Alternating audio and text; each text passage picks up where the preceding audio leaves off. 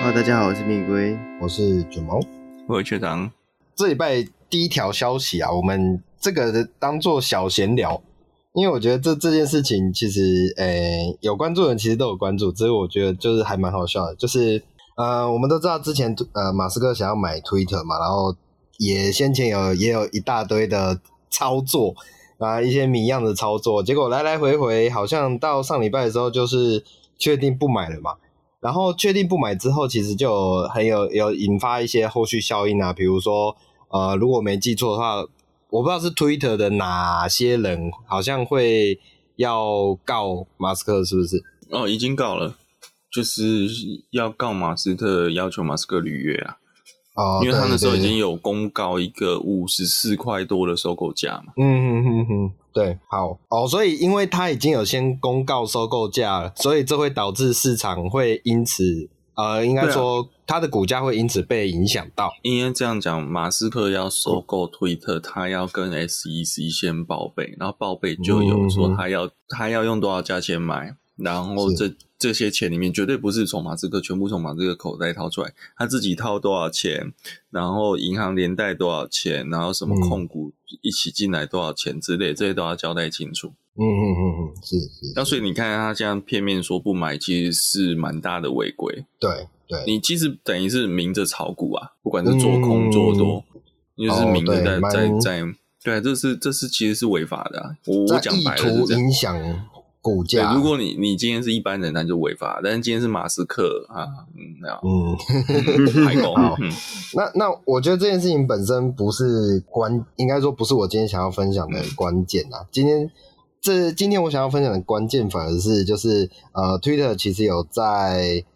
我不确定这是谁的账号，反正就是 Twitter 正式发布说他们要告马斯克之后，然后呢，马斯克在他的 Twitter 在2022年7月13号的上午6点10分发了一则推文，叫做 Oh the irony low， 然后我看到有一个新闻稿翻的蛮好笑的，就是他翻成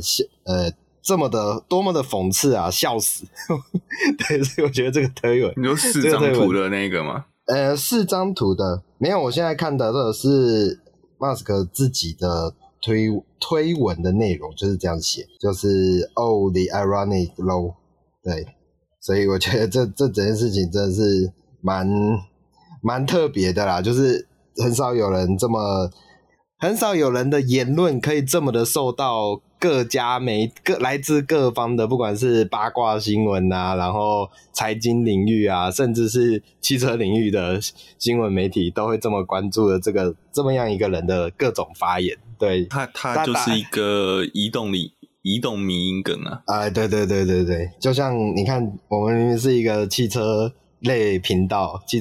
然后再讨论这件事情。其实这件事情要不是因为是马斯克，跟我们其实八竿子打不着了，对吧？所以这件事情就跟大家闲聊一下。好，对，闲聊，顺便闲聊一下。你知道他们那个最新的火箭爆炸了吗？真假的？没有啦，在试运转不该点火的时候，居然不小心点火了，就爆了。哦，对，所以现在在评估损坏状况，不知道会不会影响到后面的运输计划。这个是物理延上那今天第一条比较正式的新闻呢，来跟大家分享一个我觉得还蛮特别的，不过它虽然不是车子，但我觉得这是一个蛮特别的东西，那就是 Kawasaki 打造了一台，叫一台嘛，还是一只机器山羊哦，然后用这个山羊它可以作为骑乘用啊，或者是作为运输的载物用途的东西，对，是一个蛮特别的东西。好，那这个 Kawasaki 呢，川崎重工啊，可是这个川崎重工我不确定跟二轮的 Kawasaki 是同一间公司嘛？是啊，应该是同一间嘛，同一个集团。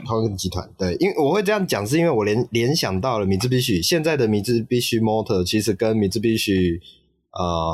重工业，我忘记它后面名字冠名叫什么，好像其实关系其实已经不太大。就简单来讲，现在做车子的30跟做家电的30，以及其他比较偏重工业的30，其实是本身是没什么关联性的。好，这是我会这样疑问的一个小原因，好，我来提一下。好，那这个学长是要补充东西是不是？没有，我说你这只羊是什么时候发表的？这只羊哦，我看到了7月2号的新闻。哦，我印象中这只羊应该有一段时间了耶。哦，是，可能是这个后面才比较有人再去挖出来一些旧新闻。好 ，OK， 没关系，我们就当一个讯息跟大家分享一下。因为不过我得说，这只羊跟我们标题还是有关系，因为这只是一只有轮子的羊。啊，对对对对，没错，我看它的轮子，它的轮子是不是那种全向轮啊？看起来是有点像，然后小小的那种，对，有点像拖板车的那种。推车的那种轮子，不是大的轮子。对，我来解释一下全向轮是什么啦。全向轮其实就是，就像学长刚刚讲的，它在第一眼的外形上面，它像那种拖板车那种小轮子。然后，但是呢，这种全向轮其实它在一个我们一般看轮子的旋转方向上面，它还会有好几颗类似圆轴状的东西，然后它的排列方向是绕着圆子的圆轴摆一圈。所以呢，你就可以想象是它是在轮子上面的侧方向还有在一圈另外一个方向的小轮子，所以这也是为什么叫做全向轮，就是因为它可以利用这个我们讲说两个轴向的构造去达成让你的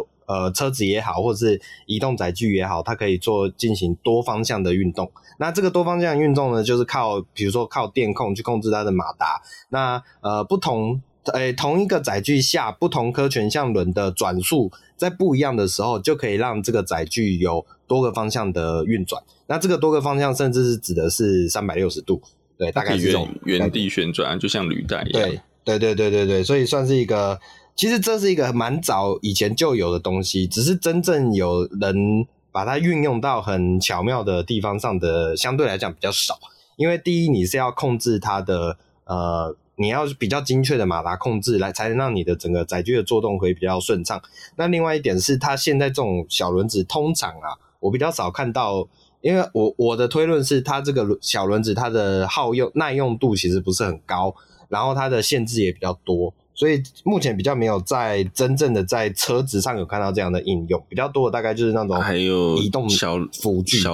小轮子基本上它的越障能力就会比较弱啊。轮径小嘛，对对对，然后再来就是这个轮子本身就没有什么缓冲的功能啊，没错没错，对，它其实是硬的橡胶，对对对，然后最后就是说，那它的出力也会很小，因为它扭矩也小嘛，对对对，你转一圈跟人家大轮子转一圈，造成移动的距离差太多了。对对，所以这边跟大家做个分享，全向轮是什么概念？好，那这一只山羊厉害的地方就是在于说，它除了全向轮以外，它把四只山羊角都还是有那个物理构造做得出来，所以它等于是在某些情境下，可能像是不需要越障的时候，它就可以用它的全向轮作为移动的方式。然后就像学长刚刚讲的，它如果需要进行一些比较崎岖路面的越障的时候，它就可以把它的羊角伸出来，哦，就可以做跨越越野的功能。好，那这一类型的我们讲说四足型的载具啊，之前最有名的不外乎就是波士顿动力啊那个机器狗。那波士顿动力其实也跟车子还蛮有关系的，因为它现在我记得没错的话，现在是被 Hyundai 买下来。对，然后对，所以这个在应该说人类啊，对于这种仿生类的移动载具，其实一直都还是有一些努力在追逐的憧憬，但大家都想。追逐上上帝的脚步，大概这种概念，对吧？所以这边跟大家分享一下这个川崎重工打造的这个好像叫做 RHPBEX 这一款机器山羊啊，跟大家做分享。我再补充一个非常，我觉得个人觉得蛮愚蠢的东西，就是你既然做了一只羊，为什么要做个机车把手在上面？这个叫做那个川崎魂。不是，你是骑羊你就用个凳子啊，用个缰绳啊，什么都好啊，你为什么要做个抓羊角就好？对啊，你用个机车把手，你这样跟小朋友在那个诊所前面那个摇摇马有什么不一样啊？对对对对对，好怀念。投10块钱他会摇个5分钟之类的这样。对对对对对。好，我只能说就是刚刚讲的川崎魂啊，他还是觉得就是身为一个二轮的制造商，我还是要有一些血统在上面那种感觉。嗯，所以说不定他我们之前不是有聊到说 Kawasaki 摩托车电控很强吗？哦，那说不定这只羊就有那个电控，就是你可以设定它吹下去的时候要不要抬起来。嗯，是，可以。前脚会不会扶举这样？对，不错。那个学长都已经帮他们想好它的应用场景，好，我们就期待这个东西可以尽快面世，让我们有一天也可以骑着山羊在路上。这让我想到一件事情，那这样会不会以后就是这种产品就会出套件像比如说基本款可能是山羊，然后你今天可能想要骑独角兽，或是中国人想要骑氪金，中国人想要骑麒麟，有没有？嗯，不错，这个未来离我们越来越近了。好，那下一条新闻来跟大家分享一下。两位有没有印象中，比如说你大概一般在市区道路里面那个速限大概是多少？市区吗？40到50。40到50，对，差不多，就是这个速度啦。那两位觉得40到50的这个速度合理吗？或者是你实际在使用的时候有没有什么感觉或想法？市区我觉得合理，因为其实你40公里或50公里，如果真的撞到行人或摩托车，其实就很严重了。假设都没有刹停的情形，是，对，所以因为你不知道路，因为毕竟有人就讲在市区嘛，所以你不知道会不会突然有小朋友跑出来。对，好，所以可是两位在路面上市区路面道路的时候。真的都会维持，或者我不要讲真的吧，这样讲好像有点那个，就是你是长时间都会维持在这个速限内吗？我觉得会蛮长时间的，也有时候，有时候一定会超过，但是蛮长时间，因为摩托车会把你挡下来。理解。阿公啊，在前面的阿公阿妈会把你卡住。对，就是一方面是速限是这样，二方面是其实车流真的也快不起来了。真的，对，除非你今天是像仁爱路那样子。或者是像台中，台中虽然我刚很想讲台湾大道，但是台湾大道其实也蛮塞的，除非大概就是你要到四线道，你才有可能内车会开快一点。是，好，那为什么会跟两位做这个讨论呢？是因为这一则新闻其实是讲到英国的威尔斯要决定要降低他们的市区速限。从30，今天口音怪，从30mile per hour 降到20 mile per hour。对，所以这个降的幅度，我们如果换算成公制的话，大约是从每小时48公里降低到每小时30公里。所以这个降幅其实不算小哦，至少就我的平常的用路的感受来说，从50降到30这个状况是非常明显的，就是你真的会开始让车子进入一种蠕行状态。台湾有些地方也是30学校旁边，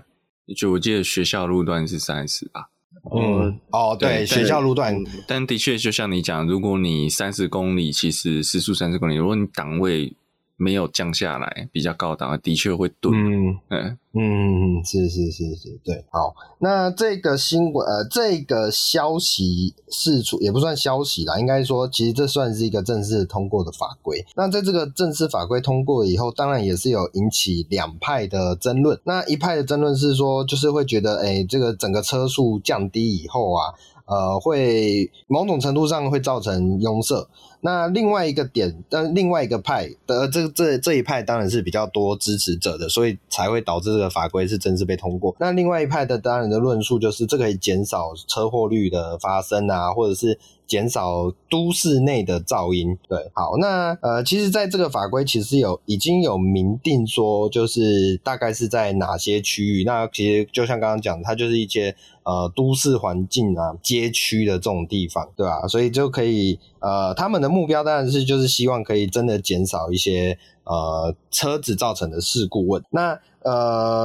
新闻内容也有提到说这个法规通过之后大约会有33 million 是百万，对不对？对，33百万的话，所以是3000万，3300万英镑吧？英镑，对，3300万英镑的支出成本在这个法规的施行上面，对，所以这整个当然是政策的推行上都是会有一些成本在背后啦，但是推行之后他想要换来的效益，这才是这件事情后续想要3300万英镑，所以再乘大概约略40万，那好像区间车速比较便宜哈。区间车速比较便宜但是成效如何就不一定啦，就可能需要有更多的科学论证，也许新北市这一次就是经过科学论证以后发现了，果然效果不是很好，所以那个很快速的止血，哦，也许也是一个好事啊，哦，这个就当然大家各自解读。好，所以这个新闻是跟大家分享一下，龟龟觉得这个30公里的市区速度你觉得如何？有没有什么感觉？我觉得学校周围当然是有，如果是在学校周围当然是有它的必要性啊，因为像我就住在这个国小的附近，那其实上下课的时间确实是很多这个横冲直撞的小朋友们，所以我觉得降低速度当然是对于这个周遭的环境都会更注意，但我比较在意的是有没有人在乎这个降低速度的这个状况，因为台湾的限速就是普遍都是偏低嘛，那这种久了之后大家就只会在这个有照相机的地方慢下来而已，其实路牌你也不太看，对啊，那其实就有点失去它这个速限分流的意义了。不过我自己觉得在英国的话，这个速限定下去应该就是大部分人都还是会遵循吧。对，我自己不一定，对，我个人觉得不一定哦，真的好，另外一个我刚刚想到的问题点是，像龟龟像你这种手排车的车主，在这种速限下应该会开起来很痛苦。其实也还好啊，因为就像赛车一样啊，就是反正就是踩一下踩一下，对啊，就是有一种车种会很痛苦，搭档的重击，那种状况根本是烧鸟，好不好？对，没有，这对 DSG，特别是干式离合器的车主比较痛苦，因为他的心在淌血。这让我想到以前有那个 DSG 传说的那个驾车 SOP， 有没有？就是在 Mobile 01上面有，对，你要按 M 档啊，然后急转的时候你要换到 G 档啊，这样。对，这也算一种我们今天一开始才聊到这种都市传说，对啊，所以在这种情况下可能也是一个蛮麻烦的事情，对啊，反正这个政策上的这个消息啊，跟大家做分享，我觉得是蛮特别的。好，那下一个新闻啊，这要看一下，这个其实还蛮酷的，就是在于这个全黑的保时捷911啊。那这个全黑啊，并不是单纯的黑色而已哦，这个是号称使用了所谓的反射率只有 0.6% 的颜料哦，水性亚克力的颜料所涂布出来的这一款911保时捷911，所以你在这一款车的外形上你看的时候啊，你会觉得很像是柯南卡通里面的那个黑衣人啊，那个就是只有眼睛露出来那个白色啊，其他全部都是黑麻麻一片的那种感觉。这个嫌犯，对，嫌疑犯车，对啊，然后我觉得这个还蛮特别的啊，就是你这个视觉上，因为其实大家可能会一般的车子，不管你再怎么深色，甚至是我们常见的消光包膜，它其实都还是有一定的反射率，会把光线反射到你的眼睛里面，所以你才会可以去辨识到它这台车子好了，它的身形的轮廓。那这个所谓的反射率只有 0.6% 的这个涂料啊，它其实是很大程度的会把车子的一些特征线啊、轮廓线全部都消弭掉，所以你在辨识这一款车的时候，真的你会觉得有一种除了刚刚讲到的柯南的卡通那种画面以外，另外一个我想到就是那个以前神奇宝贝在播卡通的时候，它会有一个广告时间，会有一个猜猜我是谁，然后它就会把整台车啊，不好意思，整台车，他就会把整只神奇宝贝的里面的颜色全部涂黑色，然后只留下外轮廓，然后让你去猜，对对对，让你去猜它是哪一只神奇宝贝。对，所以整体来说让我很有那种感觉。对，那两位觉得这个我看的时候，我第一个觉得非常的，你会觉得像二 D 化，有点像看到那个头文字 D 那种感觉的漫画。不是之前有的人就是把那个头文字 D 的那种感觉实际上变成车子嘛，它包膜有漫画线。对啊，虽然这个不是可以的，因为它就是把它全部弄黑，对，它没有漫画线，但是那乍看那个视觉感觉很像，因为就像你讲，它没有了立体感应该有的反光。我会觉得就是整个像是你看到一个 2D 的纸板在那边，然后它是一台保时捷。对对对，很酷很酷。啊，这个是日本的某车主啊，日本岐阜县是不是？还岐阜县啊，岐阜市啊，这个大家可以再去自己去搜寻一下。我想用一些关键字应该就查得到了。然后大家去分享，而且它这台不是膜，它是漆，对不对？对，它是用颜料，水性亚克力颜料涂出来的，所以下雨天不能开。我也觉得应该会有这个问题，会走掉，会褪色。代表它也不能洗车。嗯，哦，那有一种可能啊，它就是先上完之后再镀膜。嗯，哦，也是有可能。好，反正这就是一个。蛮特别的一个新的都市传说，大家可以自己去尝试看看。那你自己有兴趣的人，我是觉得不用太搞纲了，就是大概包个消光膜就可以了。就是真的要玩到这样子，其实是一个它其实算是一个 project car 的那种概念。而且它花蛮多钱的，我印象其实那并不便宜。对，我觉得随便想我也觉得不便宜，对啊。好，那下一台车来跟大家聊一下，这一款是Alpina 所发表的 XB7 XB7。 好，那这个新闻我想先跟学长问一下，这个 Alpina 以前有推出过休旅车的产品吗？有，但是以前就有，对，我记得以前就有。所以好，我会看到这个新闻，我第一个想法就是因为我一直在我印象中 Alpina 就是那一台绿色的那个叫什么 Touring，如果没记错啊，绿色的 Touring，然后每一代的印象大概都是这样的。它其实它之前是应该是没有出到7啦，它有 X5 X3， 但是是柴油。是。好，所以这一次啊，其实算是接续着 BMW 的 X7 这一款车，刚发表的这个情况下，也相同的推出了这个 Alpina 的XB7。 好，那这个整体视觉上可能跟一般版的 X7 啊，或者我们常讲 X7 啊，其实我自己觉得视觉上没有很明显的差距，不会有什么太大的差别。对对，就它就是靠一些点缀嘛。对对对。那其实也就像它的 Touring 版本的车子的做法，我记得之前是 B4 嘛。对，应该类似的做法，就是用一些细微的点缀，因为我想 Alpina 本身的价值不是在那些很乖张的视觉呈现，反而是在一些细节上，还有在于它动力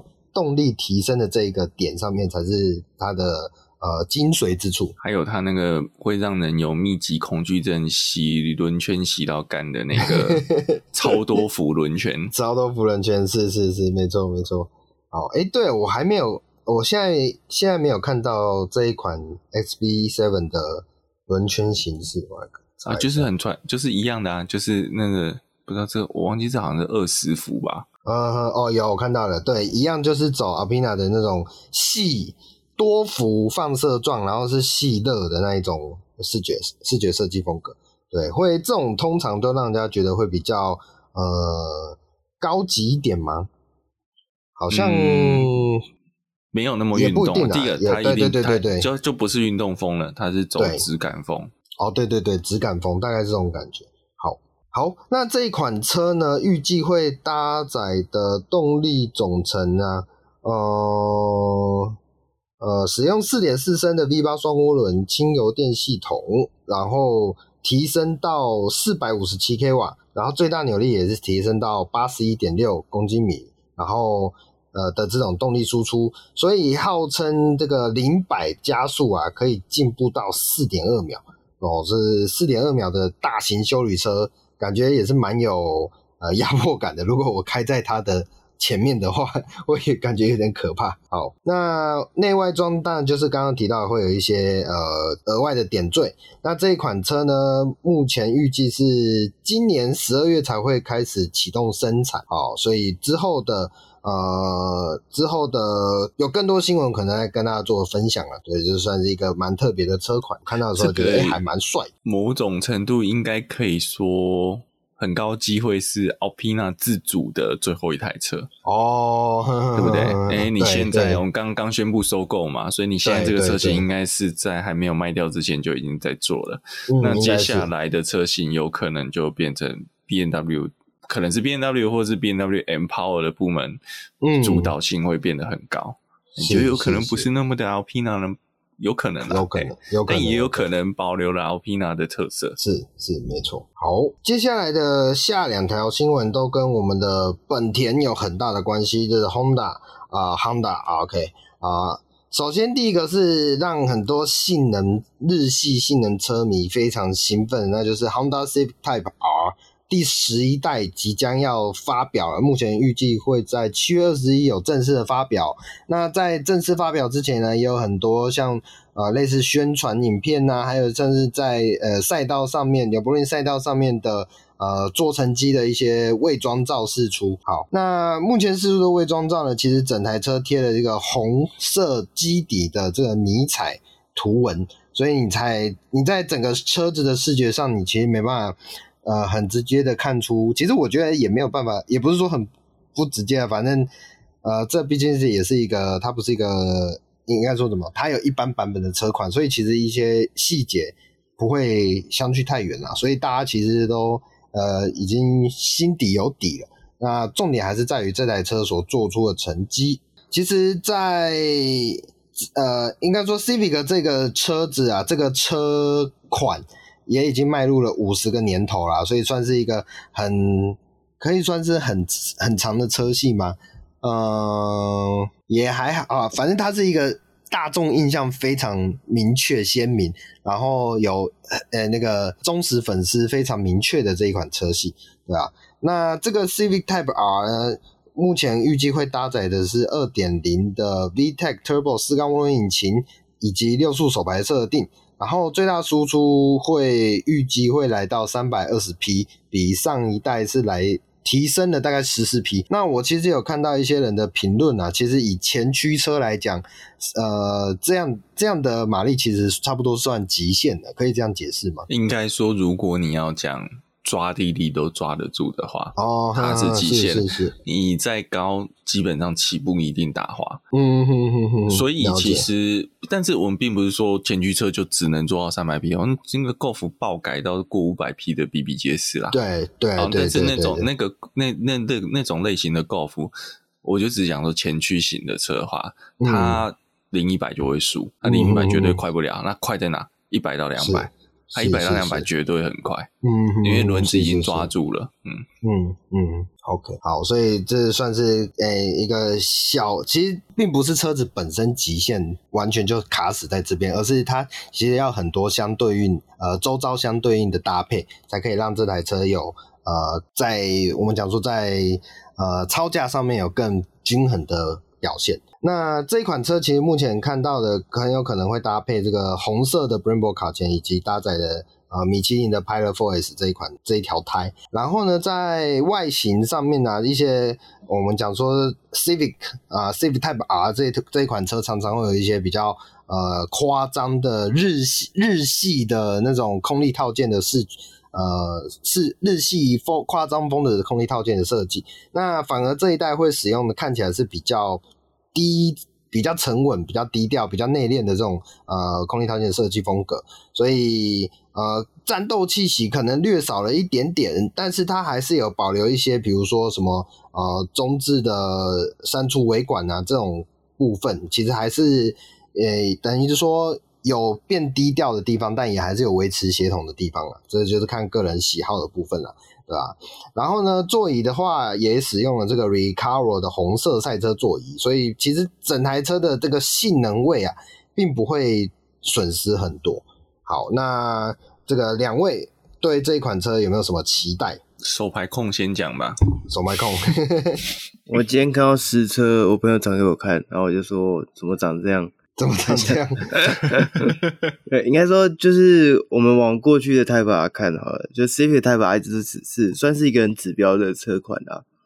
所以它在外形上其实是还蛮，应该说你一看就知道这台车很激进的，对对，很激进，很性能，然后它一看就是很暴力这样，甚至它的实车应该可能会比像什么暴力鸭之类的看起来更夸张、更性能这样。但是新的这一代看起来就感觉很像欧系性能车，它没有跟一般款差太多。我觉得外形上你会觉得它不是 Type R， 它是 Type R Line。哦，对对对对对，有点那种感觉。对，就它没有那个。没有第十代 Type R 的那种竞技感，中二感。你好，你这样会好像会被我们会被出征哦。不是，我这中二是一个包啊，因为就是日系漫画。英雄漫画里面的那种感觉，凹太大了，凹太大，好，没关系，我们继续。对啊，那不然我讲另外一个风格啦，就是奇遇老师的那个风格。奇遇老师的风格，好，可以理解。好 ，OK， 学长不打断你。没有，因为我觉得就像龟龟讲的，它的造型真的这一代，你不觉得它是一个顶规车系？你会觉得它是有运动感没有做，可是你当下看你不会觉得它是最顶规款的那种样子。理解。你好歹 BMW M-Power 也有个爆规嘛 ，RS 也有个爆规嘛，这台的 Hyper R 没有，嘿，11代没有，10代有，10代的那个爆规感还蛮严重的。但是这一代目前看起来非常的。peace 轻微 peace 对，就很 peace、是，而且我觉得还这代还有一个视觉上的感觉，有一同车友看那个引擎盖隆起太厚了，所以从这边会觉得没有那么的运动感，洗练程度不那么足够，感觉风阻很大。是。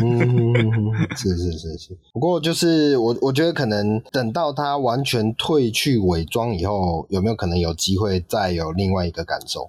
我觉得有另外一个，也有可能是从成绩来看啦，因为它成绩其实也实际上伪装这成绩也稍微做，我记得好像是在苏苏卡吧，有还是就是零路还是另外一个赛道，他们有做时间是真的也比较快。那我觉得就是在。看看是不是用成绩去颠覆大家对这台车的理解。零路赛道的单圈好像是2分23秒120。对，它有跟前一代比，我记得是比较快的嘛。如果没有比较快，那也不用做了啦。对。就我觉得就像M3 跟 M4 好，新的 M3 跟 M4 就是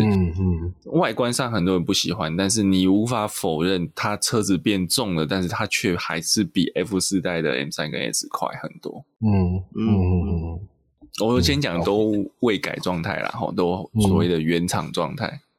是，好，那这一款性能车啦，我相信这如此性能的标志，到时候就算台本没有弄进来应该也是会有玩家自己把它弄进来的，所以在台湾的路面上也许看到它的机会不这么小我们可以再继续期待一下。我再做一个小不好意思，我再做个小补充，我觉得就比例上面这台车为什么没有那么运动，感觉是时代的 Type R 你会觉得它是掀背车，或是我们以往的 Type R 我们都会觉得它是一个掀背车，这一代的 Type R有感觉被拉长了，所以它还是掀背设定，可是你会觉得它像是一台轿车的比例，它应该觉得像就我们在讲的就是算是轿跑，是那种 fastback，你反而会把它比较归类像是轿车，而不是五门车款，不是 hatchback 车款， 2.3 box 到 2.5 box 那种感觉。对，我想就像人会成长啦，就是人成长以后跟一开始那种年轻的时候那种气焰感当然还是会有一些差别，但是并不代表你的口袋变浅了，其实口袋反而是变深的这时候你就要用别的方式来展现你的魅力这是我们人的成长的过程这一句话非常的干，我们赶快赶快来接续看下一个，下一个也是这个Honda 啊， Honda 本田的产品，那个是之前跟大家聊过，曾经在东南亚，我记得好像是印尼还是泰国，有点忘记了，反正当时有推出一款叫做 SUV RS Concept 的这个概念车。那这款概念车其实算是一个小型定位的 SUV 啊，它的定位其实是在目前的 HRV 之下。好，那这一款车近日在国外有这种算是无伪装的测试车曝光了。那量产版的这一款车呢，跟当时的概念车比较起来，在头灯以及这个水箱罩的设计上，其实显得比较正常一点，或者不要讲正常一点，就是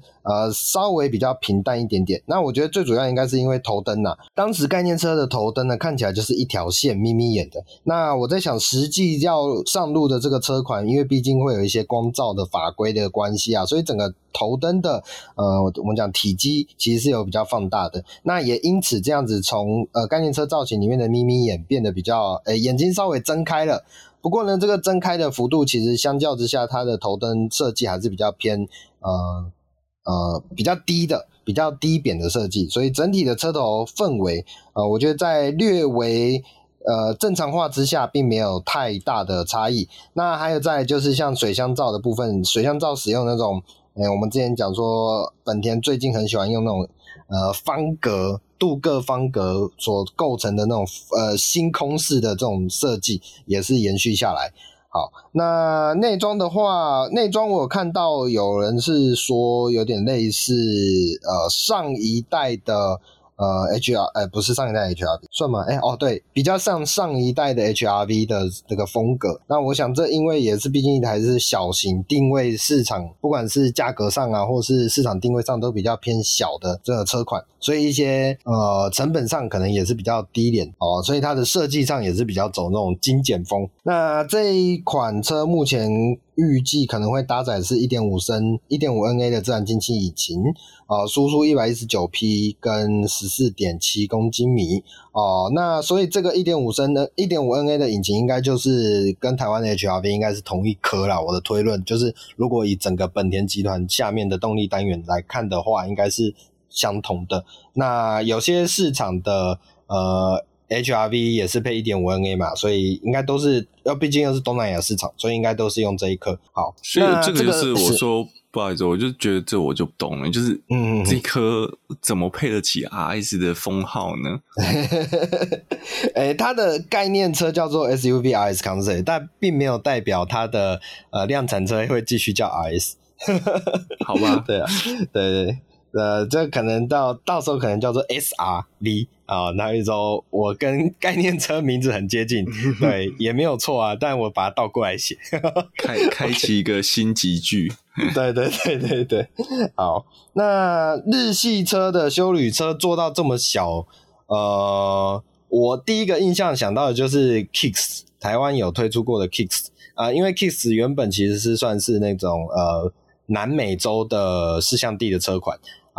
所以在东南亚市场投放的这个车型集聚，我觉得比较起来也蛮接近。那另外还有什么 Vitara 可能也是大概接近这种集聚吧。所以本田在这一次推出这么多休旅车之下，就是又推出那么小的产品，我觉得还蛮特别，我自己觉得还蛮特别的啦。对吧？这可能大家如果有什么想法可以跟我们分享一下，就是这么小定位的车子，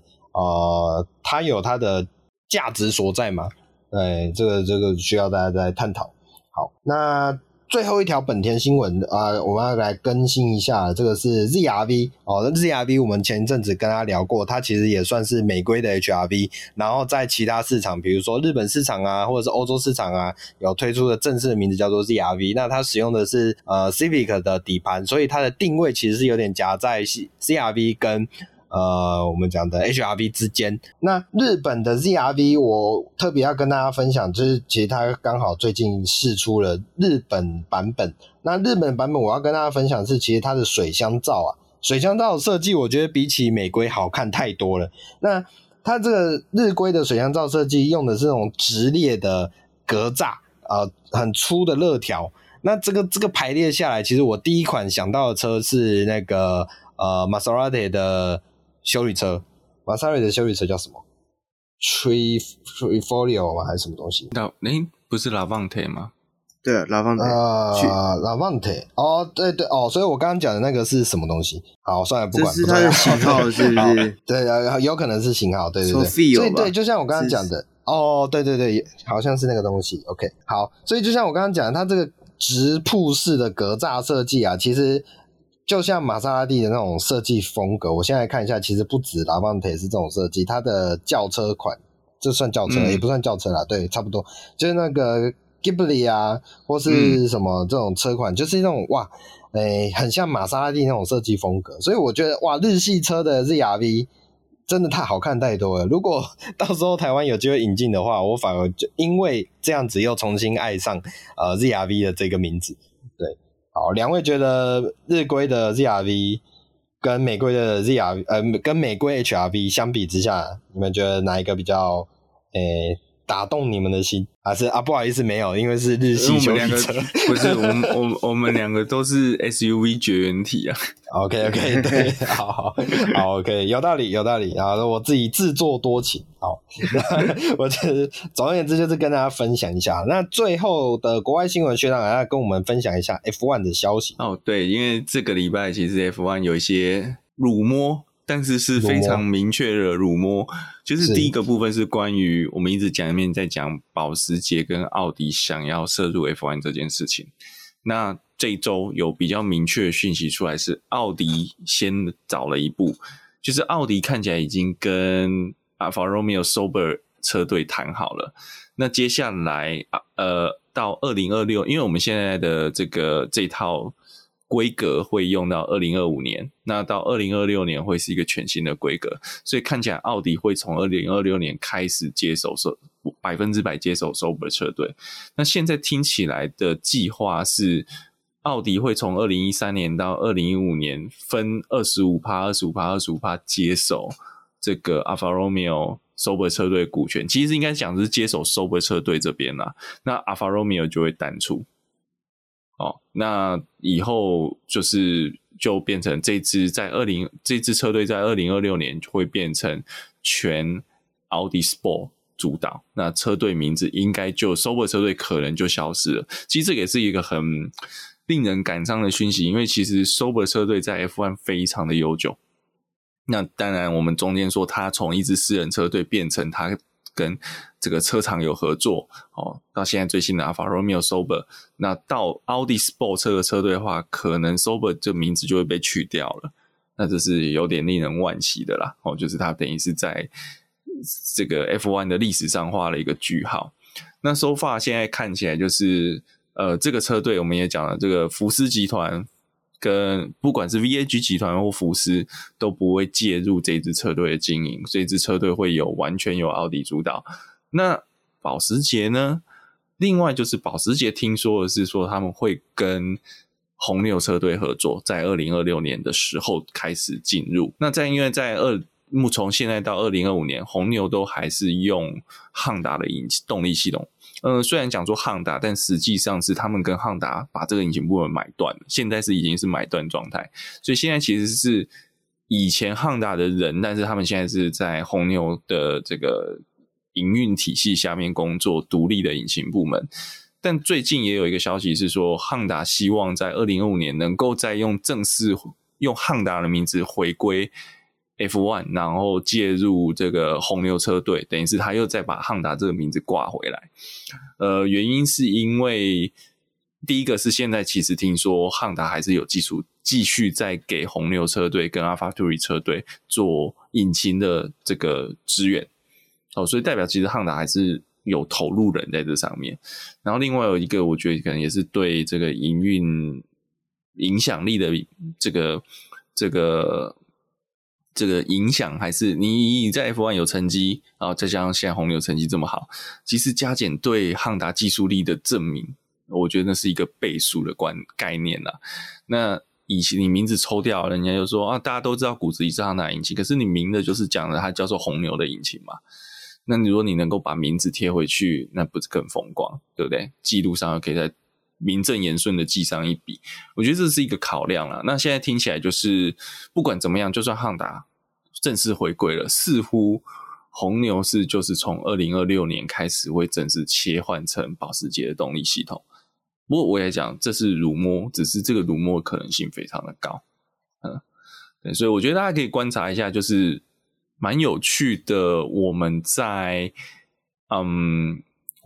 一个不过也不是第一次啦，其实奥迪跟保时捷在其他类似 GT 赛事上面也是常常彼此竞争嘛。R8 的 GT 赛车对上911的 GT 赛车，那只是在 F1 这个是这个部分Formula 1他们也有保时捷车队跟奥迪车队，那只是在 F1 上面从来没有两个这个单位正式对决过，那就有点有趣啦，就是两边是不是会有一些互通呢？这个就不知道了。要看那个部门之间的感情有没有比较融洽一点。其实讲真的，但我想大家有些对保时捷比历史比较了解，其实基本上保时捷跟 VAG 某种程度算是水火不容的。对对，我讲的不是这个所谓保时捷的这个品牌，而是保时捷家族。对，因为其实现在大家都知道保时捷汽车这个品牌是在 VAG 这个集团下面，但是 VAG 这个集团其实最大的股东是保时捷，我忘记他们的控股还是什么吧。对，当时他们是一个兄弟戏强的情况，然后一边把另外一边吃下来，所以其实里面有很多我觉得恩怨纠葛啦，就是那种德国世间情的感觉。后宫戏。对，后宫戏。所以我觉得这个还很久，不过我想应该在，因为毕竟收购 F1 应该说介入 F1 经营，这是一个很大的事情。那再加上 F1 其实一直以来，也不是说一直以来，应该说这几年以来，他们一直维持了10支车队的规模，所以变成新手要进来都不是那么容易的事情。举个例子，像美国有一个车队，就是美国有另外一支强队，我突然忘了他名字怎么念。总之他在 IndyCar 在其他赛事都有不错的成绩，然后他想要以第11队的身份加入，他当时也有考虑要买 Sauber 车队被卡住，然后他甚至要以第11队的身份想要进入 F1， 其实是被现行车队排挤的。有宾士啊、法拉利啊，其实都这两个战绩很好的车队都算某种程度表明了他们的反对意见了。我想一个原因就是现在的钱就是这么多嘛，现在还有预算嘛，还多了一支车队进来分转播费，大家变成这个州就是这么多，你多一个人头，每个人分的就变少了。不管你的成绩好或不好，所以现在其实讲真的 F1 是一个很封闭的群体在玩这个游戏。所以我觉得像福斯及 VAG 集团可以这样踩进来，也算注入一些活水吧。不然其实这几年的 F1 有点死气沉沉的。Try to survive 很精彩啦，但实际上就集团面那个都是老面孔，有点不是那么的好玩。跟台湾车市的感觉很像。就换来换去都是那堆人在玩啊。你看工厂就是那些什么那个国产汽车的那一帮，然后太子汽车的那一帮，厂房就是那些买来买去换个名字而已的感觉。所以想要看看保时捷嘛，看看他可以在 F1 玩成什么样子咯。毕竟大家不是都说保时捷的运动性很强吗？没错。对，不好意思，我刚刚再补充一下，那个奥地利站的哈斯车队惊人的快，就是讲说美国车队感觉在 F1 都很吃瘪，那哈斯其实这一站在奥地利非常的强势。那个 Mick Schumacher，就是大舒马克的儿子嘛，那前面呢，他目前他有拿到一个冠军。车损冠军，目前累积在他手上的车损金额，他是排名第一，现役车手排名第一。最会撞，对，是吧？对，最会撞的车手。可是他上一场是可以把 Lewis Hamilton 卡住，防守非常多圈，甚至在正赛还有一度反超 Lewis Hamilton， 其实这是相当令人惊讶。他用的是一台哈斯，一台中下游车队的车。但是他可以跟宾士的这次的成绩也很好，跟一线车队做竞争。嗯，其实有兴趣的听友可以回去看一下奥地利站，它其实叫做红牛赛道哦，因为红牛已经把这个赛道的经营权买下来了的这个高光影像、高光视频highlight 其实还蛮好看的。对，因为其实很少看 F1， 你可以看到已经跑到比赛中段哦，20几圈的时候，还有那种5-6台车一起抢着进弯的状况。这次居然出现了，以前这种都在你可能要在 MotoGP 啊，或是要在什么 F2 或 F3 才会看得到啊。在 F1 通常就把它前面竞争一下，我们就拉开，然后就变各自在玩各自的，然后大概顶多是2-3个车抢一个弯。这一次居然看到那种5台车一起挤进去，然后你不小心就掉了3个位置那种状况，所以蛮精彩的。有兴趣大家可以回去，因为不用看整场比赛，大家可以看一下高光。厮杀对，厮杀的很凶，这次真的厮杀很凶，非常的好看。那我就接着来带一下国内的新闻。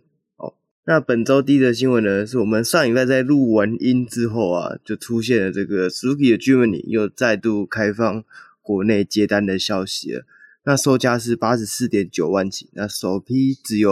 听说是只有100出头台而已啦。那从2019年5月就导入国内的4代 Jimny 一直都处于缺车的状态啊，那也是台湾有100万内的车开始在超定价卖车的这个始祖。那这次的价钱啊，比过去还要涨了5万。那除此之外呢，它的中控萤幕多了倒车显示的功能，那车色多了黑色可以选。除此之外的硬体都是跟过往相同的。那如果你是对这个 Jimny 有兴趣的话，那应该就要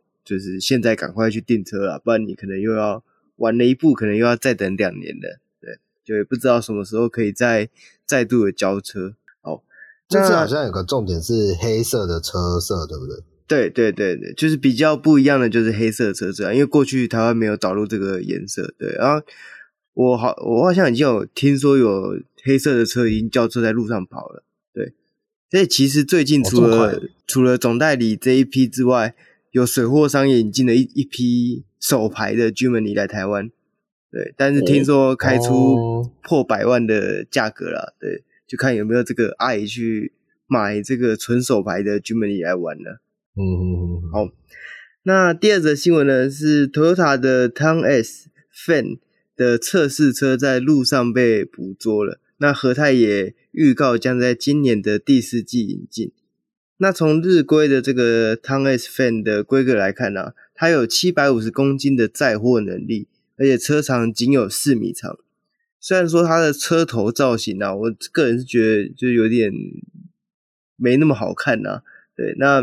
不过这种小货车诉求从来也不是它的外形有多好看之类的。对，